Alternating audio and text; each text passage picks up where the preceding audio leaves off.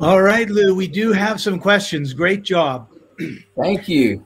And the first question, and it's one that happens often, is, uh, you know, okay, Lou, it's uh, it's from Tony. It's okay, Lou. I um, I'm looking at uh, you know getting started in real estate, that sort of thing. Uh, I understand that if I can find the customer and then I can find the perfect house for the customer, that's a really good way and kind of the opposite to what I've been taught. But how do I find the money to buy the house that I sell to the customer? Okay, that's a great question. Well, let's take a look at what opportunity comes down the pike. So, if you were buying it from a bank, if you were buying it as a foreclosure, then about the only way you can buy those properties is for cash. So, where do you get the cash from? Well, throughout my whole career, I've gotten the whenever I needed cash to be able to do a deal, I've been able to get that money from private money sources. So that means someone's IRA, 401k, or personal funds right out of their checkbook. And they've been interested in lending to me for a very good reason, for actually several reasons. One is that they love the idea of their money being used to help a deserving family end up with home ownership.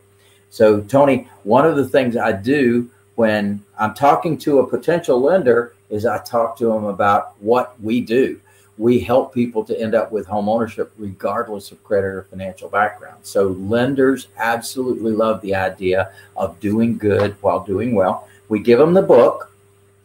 And another thing, now that's for cash deals. And then when I've got a property that I want to buy and I find out that it has existing financing on there, one of the things I want to do is incentivize the seller, pay them more for the property if they'll allow me to take over the existing financing on the property. Now, we all know that money costs money.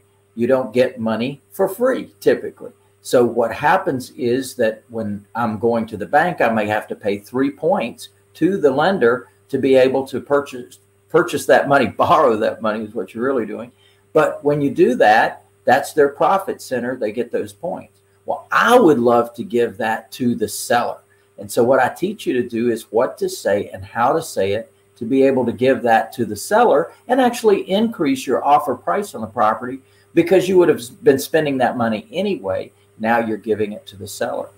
And since our money typically comes from hard money, sources, then there's an expense to that. Well, we can give that to the seller if they allow us to take over their existing financing. Now, another way that we do it is if they have equity in the property. So let's say that, you know, by the time we do our cost to sell worksheet, we come up with a final offer price on the property and the property's worth more and they've got a spread. They've got money coming to them. That's called equity. Well, many times sellers don't actually need that money right now. And sometimes they'll let that money actually ride with the deal. In other words, that you could pay them later, or you could pay them annual payments, or semi annual payments, or quarterly payments, or monthly payments. Whatever works for that seller, whatever helps them is what we're willing to do. And as long as we can scratch that itch, as long as we can solve that problem that they might have, then they're excited to give us the opportunity to do that. And of course, they have security in the property as well. So there's a reason for them to work with you on allowing you to borrow, so to speak, their equity from the property and actually earn an income off of that. So, Tony, that's a great question. And absolutely, positively, I do not go to banks and I do not qualify for loans. So that might surprise some people to hear that, but actually, that's exactly.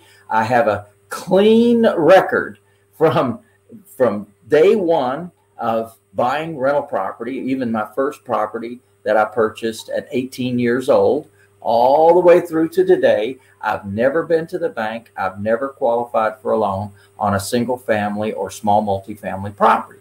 And the reason is I found out that the seller could be the bank. So, Tony, that was an awesome question. And I love when I can show others that the seller can be the bank. By the way, the seller loves it too because they love that additional payment that comes in every month that helps them with their bills and other expenses.